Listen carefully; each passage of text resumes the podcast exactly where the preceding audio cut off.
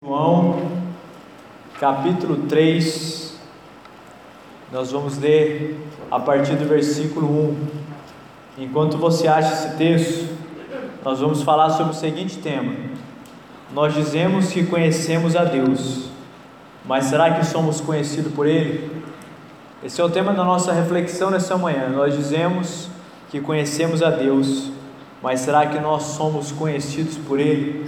E o texto começa dizendo assim: Vede que grande amor nos tem concedido o Pai, a ponto de sermos chamados filhos e filhas de Deus.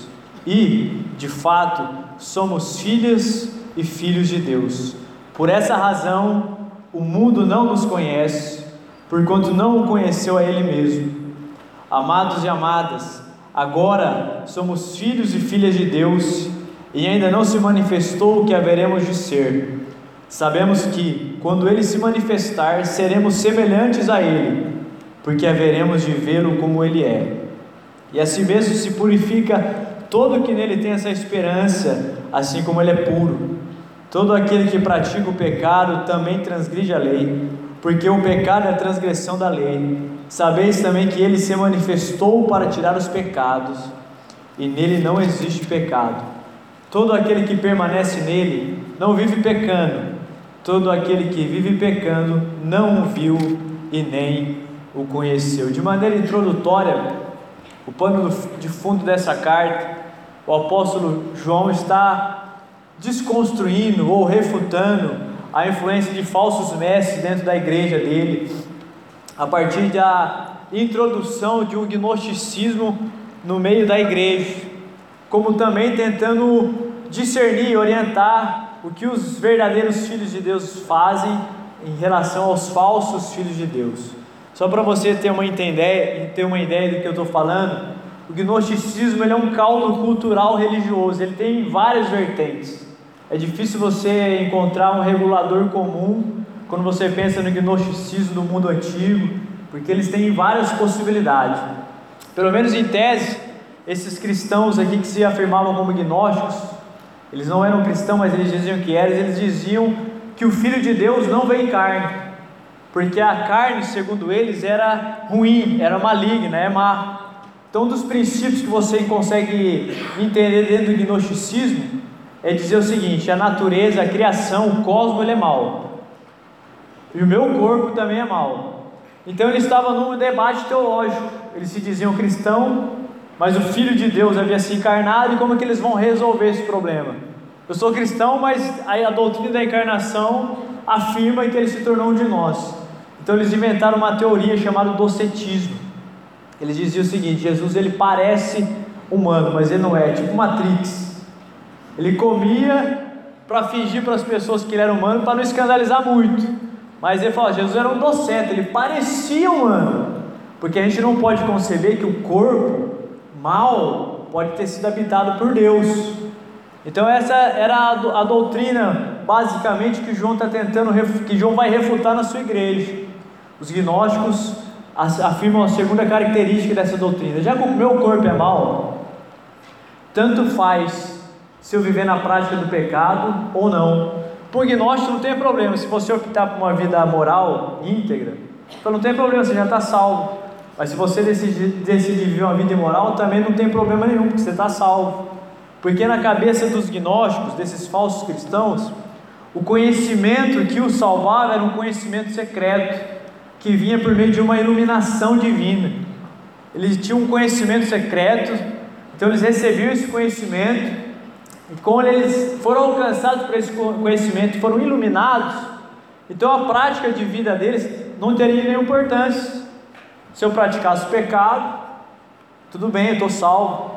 Se eu não praticasse, tudo bem, eu estou salvo, porque nós fomos iluminados a partir de um conhecimento secreto. Nós somos iluminados, nós fomos iniciados nos mistérios é, herméticos. E só alguns de nós que tem isso aqui. Por isso que o apóstolo João vai dizer que aqueles que vivem na prática do pecado e que não, conhece, não reconhecem Jesus como Filho de Deus encarnado, eles fazem parte do anticristo. Eles não estão vinculados com a obra do Reino de Deus. Então, esse é o pano de fundo que João está mostrando para mim e para você nessa manhã, como é que nós devemos nos portarmos como filho de Deus. E é interessante que você preste atenção nessa palavra conhecer. Ela vai ser, vou citá-la aqui várias vezes. O termo grego aqui é gnose, gnoskian, dependendo das variações, das declinações do grego. E essa epístola de cinco capítulos usa mais ou menos essa palavra em torno de umas 15 vezes, porque ele vai falar sobre um falso conhecimento de Deus que é identificado nos falsos filhos de Deus e de um verdadeiro conhecimento de Deus relacionado aos verdadeiros filhos de Deus. E ele começa dizendo o seguinte, no versículo 1 do capítulo 3: Vede que grande amor nos tem concedido o Pai. Você conhece a personalidade de João, sabe que ele é esse pastor amoroso. Lá em João, capítulo, no evangelho dele, capítulo 3,16, ele fala: Deus amou o mundo de tal maneira. E aqui ele praticamente repete essa expressão: Vede que grande amor. João ele tem essa, essa característica de deixar o negócio grande, hiperbolizado. O amor de Deus é maravilhoso, é extraordinário, é profundo, é incompreensível. Veja com que grande amor Deus tem amado os seus filhos e as suas filhas. Ele fala de uma alegria indizível que os filhos de Deus e as filhas de Deus experimentam ao se relacionar com o Pai. E ele vai dizer que esse, esse processo de um relacionamento com o Pai está baseado num conhecimento dele, não apenas por meio de compreensões intelectuais acerca de quem Deus é, mas de um relacionamento do coração. Então João está falando o seguinte: ó, o verdadeiro relacionamento com Deus, o verdadeiro conhecimento é baseado apenas em algumas apropriações acerca de quem Ele é, do ponto de vista doutrinário, mas de um relacionamento de confiança. Por isso que ele vai dizer a Deus é esse Pai que cuida de nós com grande amor, e esse conhecimento de Deus relacional, ele vai gerando em nós uma transformação radical na nossa vida. Ele conclama os verdadeiros filhos e filhas de Deus a um relacionamento com o Pai, justamente porque também no capítulo, capítulo 3, versículo 1, o termo grego que ele usa para filhos não é o termo comumente usado no, no Novo Testamento, o termo que ele usa aqui é técnica, técnica que literalmente significa crianças. É obviamente que João não está infantilizando a sua igreja, mas ele está dizendo o seguinte: o amor do Pai é tão extraordinário, ele é tão profundo, ele é tão maravilhoso que ele vê cada um dos seus filhos e suas filhas como as suas crianças. Crianças essas que dependem do Pai, crianças essas que entregaram a rédea da sua vida ao Deus soberano, crianças essas que têm saudade de voltar para casa e abraçar o seu pai. Esse termo ele vai ser usado depois como filhinhos, que é o mesmo termo grego aqui, crianças. Sabe, Deus nos olha assim. Ele olha para mim e para você, independente da sua maturidade existencial, o tempo que você tem de vida, o tempo de relacionamento, ele olha para mim e para você e diz o seguinte: esses são as minhas crianças, e nas minhas crianças ninguém toca. Nas minhas crianças eu vou preservar o relacionamento dele com meu filho. Então João está dizendo de uma maneira muito terna que o amor de Deus por nós ele é derramado como uma ternura de um pai acolhendo crianças no seu braço, porque ele percebe que nós, as suas crianças, os seus filhinhos e as suas filhinhas, decidimos por causa da consciência desse amor de Deus a entregar toda a nossa vida em relacionamento a Ele, em saber que Ele está cuidando de nós, é esse amor de Deus que sustenta a realidade da nossa existência de uma maneira diária. As expressões de afeto que Deus usa na Escritura para nós, as meninas, a menina dos seus olhos, é assim que Deus nos vê, é assim que João está dizendo, esse amor de Deus é grande demais. Eu quero convidar vocês, dizendo para a sua igreja, lá na sua época, a não enxergar Deus apenas de um ponto de vista doutrinário, mas de um ponto de vista de relacionamento com Ele, experimentar esse cuidado, esse amor no nosso coração. E essa é a primeira verdade, que os filhos de Deus, eles conhecem a Deus. A ideia desse termo conhecer em grego traduz uma ideia de uma conexão, é como se eu e você participássemos da natureza do Pai. Nós absorvemos o caráter, a natureza do Pai por meio do Filho. E ao absorver esse caráter por meio do Filho, o próprio Espírito transforma esse caráter na imagem do Filho de Deus. João está dizendo que quem conhece a Deus tem o seu caráter transformado, refutando esses falsos cristãos que diziam que o conhecimento secreto vindo por meio de uma iluminação que ninguém sabe de onde vem. Tanto faz se vem retidão ou não. E ele está dizendo: quem conhece o Pai por meio do Filho, ele tem o seu caráter transformado, porque ele passa por um novo nascimento. Essa é a primeira característica, se eu e você conhecemos a Deus, o nosso caráter ele vai ser transformado. O nosso caráter vai se parecer com o caráter de Jesus. Nós vamos começar a tomar ações e decisões conforme Jesus tomava, porque a natureza divina está presente em nós. Preste atenção na crítica que eu vou fazer agora, porque eu não quero que você entenda de maneira negativa, mas existe uma ortodoxia morta às vezes no nosso coração. Tem muito cristão que é como um freezer, igual a geladeira de um congelador. Ele preserva a ortodoxia lá dentro, mas o coração dele não tem nenhum tipo de relacionamento com Jesus. Ele não deseja a experiência da oração. É uma ortodoxia morta.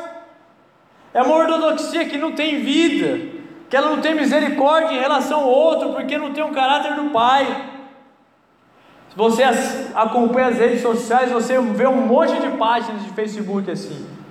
Parece que a vida daqueles homens e mulheres é viver para pregar, pegar uma possível, um possível erro de um pregador, deles corta o vídeo, só coloca aquela partezinha e ridiculariza aquele homem, aquela mulher que prega o evangelho, porque eles estão baseados a sua vida numa ortodoxia morta. E o relacionamento com Jesus que gera o nosso caráter, como eu disse e reitero, não, não é se apropriar intelectualmente de doutrinas bíblicas, não é assumir para si e para mim, apenas verbalmente, que a confissão de fé de Westminster faz parte da teologia reformada, mas é um caráter que se tornou parecido com o de Jesus. Caso contrário, nós vamos continuar anunciando o Evangelho, uma ortodoxia cristã, exegeticamente bem construída, mas ao ser anunciado no púlpito da célula, em qualquer lugar, ela não gera nenhum tipo de vida no coração do outro porque a gente perdeu o relacionamento desse pai na minha e na sua vida. João está dizendo o seguinte: esse pai amoroso quer convidar você a mim a se relacionar, a se relacionar com ele.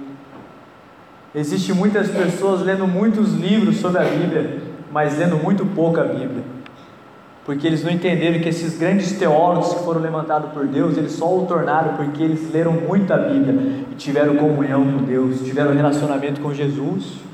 João está convidando esses homens o seguinte: ó, esqueça essa teologia gnóstica que fala tanto de conhecimento, de conhecimento. Eu quero agora que vocês entendam que Deus nos chamou para um relacionamento. E o conhecimento deles é tão grande que eles entendem Deus errado, dizendo que Jesus não vem em carne. O Pai cuida de mim e de você e nos chama para se relacionar com Ele a partir de uma transformação do nosso caráter. Não existe problema nenhum em você e eu lemos muitos livros sobre a Bíblia mas a gente não pode perder a perspectiva do nosso relacionamento com Jesus. Ele está dizendo o seguinte: esses homens aqui dizem que conhece a Deus, e o versículo diz que eles não têm se purificado, eles conhecem a Deus, mas vivem na prática do pecado. Ele está dizendo lá no versículo 6, capítulo 2: aquele que diz que permanece dele, nele, esse também deve andar como ele andou. Está dizendo, não adianta nada você ter todo o conhecimento, mas a sua vida não se tornou parecida com a vida de Jesus Cristo. Então, a primeira característica desse texto é que os verdadeiros filhos, as verdadeiras filhas de Deus, eles conhecem a Deus e a vida deles são transformadas, o caráter deles são transformados e eles começam a se parecer com Jesus. A segunda característica desse texto é que o mundo não conhece os verdadeiros filhos de Deus. Essa é a segunda característica. Está lá dizendo no versículo, no capítulo 3, versículo 1, por essa razão o mundo não nos conhece, porquanto não conheceu a Jesus. Irmãos e irmãs, o mundo não conhece quem é de fato os filhos de Deus. O mundo não nos conhece. O mundo não consegue entender como é que nós conseguimos tomar decisões que são tão diferentes das decisões deles e que para eles são tão óbvias tão cheio de sentidos, e para nós nós dizemos não, não é a decisão que eu devo tomar. O mundo não consegue entender como é que eu e você conseguimos nos reunir num tempo friozinho como esse para celebrar Jesus Cristo aqui. Ele não consegue entender quando a gente passa tempo em oração, em vigílias, como é que a gente lê as Escrituras constantemente. e opta por uma vida de santidade, eles não conseguem entender, porque o mundo não nos conhece, o mundo não sabe quem é Jesus e por isso ele não conhece cada um de nós. Um teólogo alemão chamado Werner Buhr diz o seguinte em relação a esse texto que o mundo não nos conhece: que eu e você nos tornamos para o mundo uma pedra de tropeço. Porque muitas vezes eles querem que eu e você nos tornamos cúmplices do seu pecado. E quando nós dizemos não para isso, nós nos tornamos como pedra de tropeço. Eles não conseguem entender como é que nós não podemos ser coniventes na corrupção moral da vida deles. Alguns, algum tempo atrás, eu conversando com o irmão, e falou que um amigo dele de infância ligou para ele e disse o seguinte: Olha, tem como você emprestar o seu carro para mim? Eu falei, tem, o que aconteceu? O seu quebrou? Eu falei, não, está funcionando, só que o meu carro mais visível, uma marca diferente, precisava de um carro mais popular que ele é, eu conheci uma garota, precisava sair com ela, e esse homem era casado. Falei assim, cara, infelizmente não tem como te emprestar. Falou, como? A gente é amigo, desde a infância. Você não vai quebrar essa para mim, sabe por quê? Falou assim, eu não vou, porque eu sou crente, meu irmão. Se daí a vida que Deus tem para você, ele se torna uma pedra de tropeço na vida dos outros. Pega o seu carro que é famoso, você não conhece, vai com ele. Sabe, o mundo não nos conhece. Não existe problema nenhum na minha e na sua vida em agregar títulos acadêmicos. Não há problema nenhum em sermos reconhecidos por aquilo que nós fazemos, tanto ministerialmente como na sua profissão, mas às vezes nós queremos que o mundo nos dê dignidade. Mas não é isso que eu e você devemos esperar do mundo, sabe? Porque o autor de Hebreus diz que eu e você, que somos filhos e filhas, o mundo não é digno de nós. E às vezes a gente está em busca de um status nesse mundo, que o mundo nos dignifique de alguma forma. Lá onde você entra no seu trabalho, no chão do seu trabalho, no chão da sua faculdade, onde você frequenta, cada vez que você pisa ali, você tem que lembrar: o chão que eu estou pisando aqui não é digno de mim, porque eu me tornei filho e filha de Deus. É Deus que vai trazer dignidade para mim e para você. O mundo não nos conhece. Os gnósticos ali não conheciam os filhos de Deus, eles não entendiam como é que eles poderiam viver uma vida diferente, já que na teoria deles, tanto uma coisa quanto a outra não faria sentido. O mundo não conhece nenhum de nós, mas o nosso Deus, Jesus Cristo, Ele conhece cada um de nós aqui. Ele sabe quem nós somos. E eu quero também agora, nesse momento, trazer uma exortação ao meu e ao seu coração, a partir desse texto, para que a gente possa pensar um pouco melhor na nossa vida cristã, que implica na nossa terceira verdade desse texto, que Jesus não conhece os que não são filhos deles. Essa é uma exortação para mim e para você. Eu quero que você pense nela com carinho, como um chamado ao nosso relacionamento com Deus.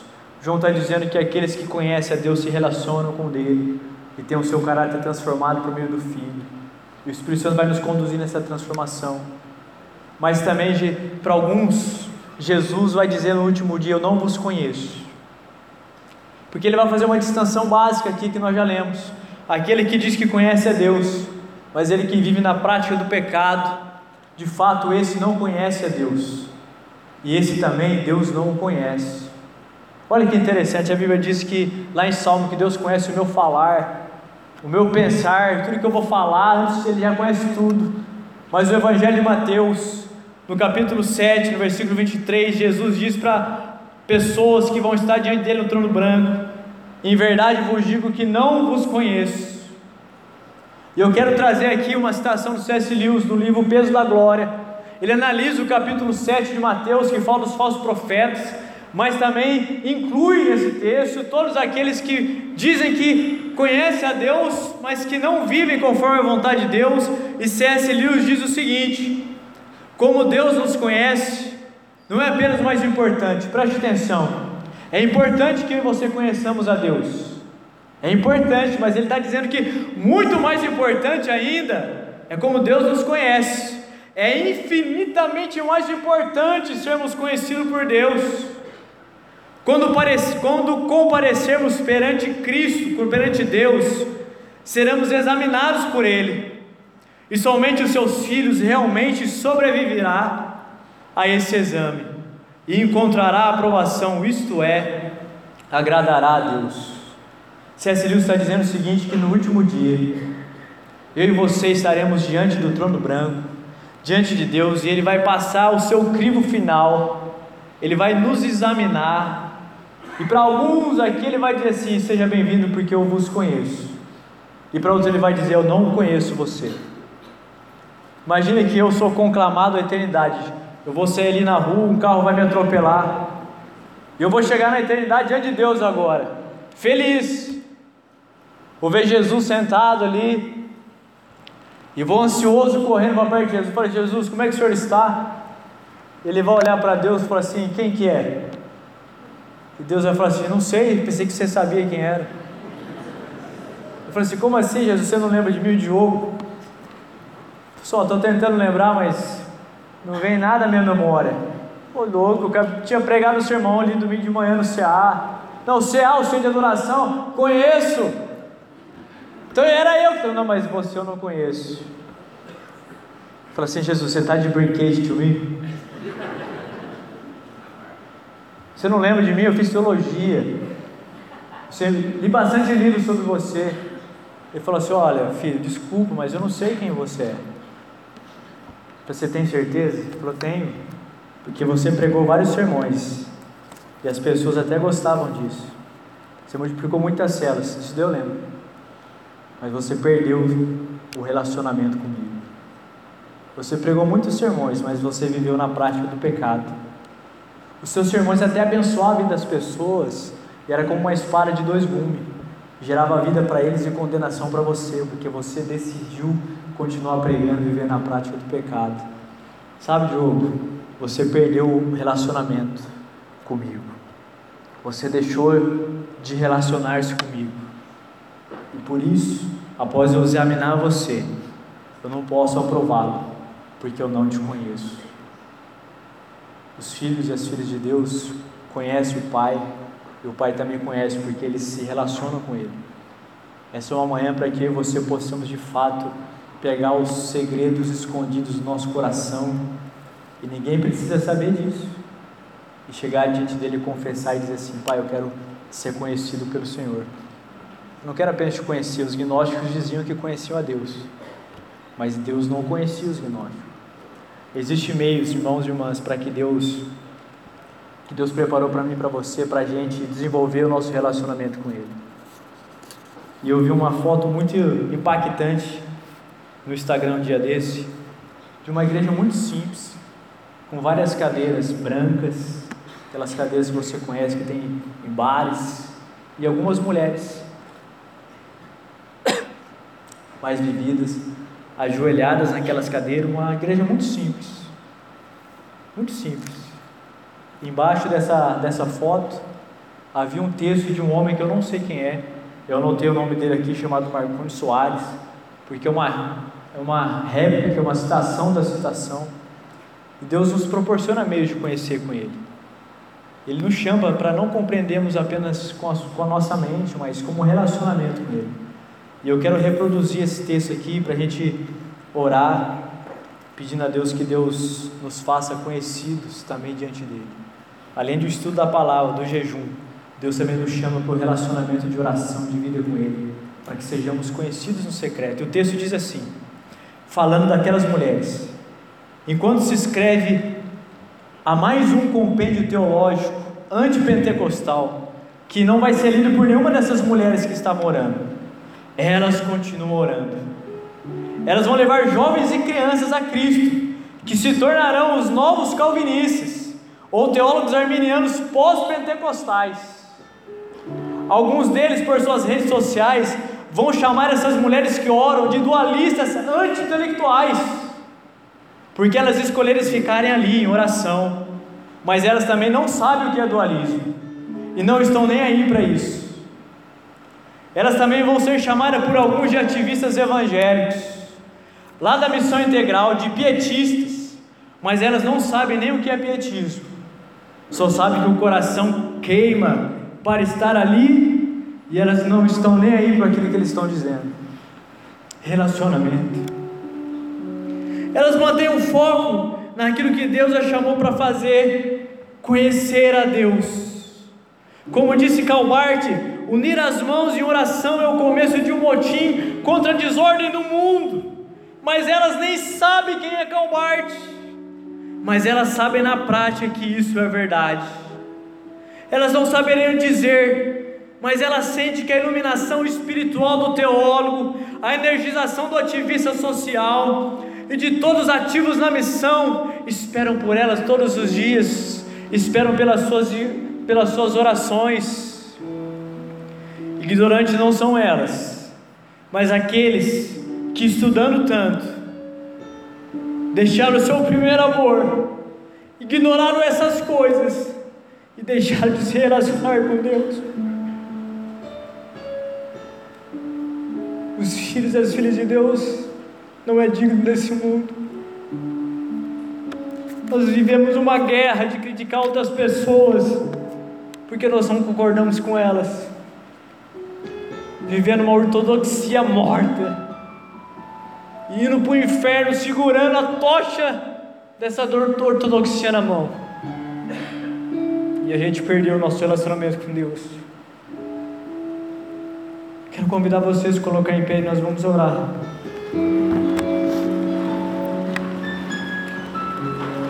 Pai, os teus filhos as tuas filhas, Deus, eles conhecem a Ti. Porque eles se relacionam contigo, Pai. Eles tiveram o seu caráter transformado. Tiveram a vida, tiraram, tiveram a vida deles mudadas, restauradas, impactadas. Pai, nós entendemos muito bem o que eu compartilhei aqui. O problema nunca foi estudar o Senhor por meio das teologia, mas é quando nós perdemos o relacionamento contigo, Deus.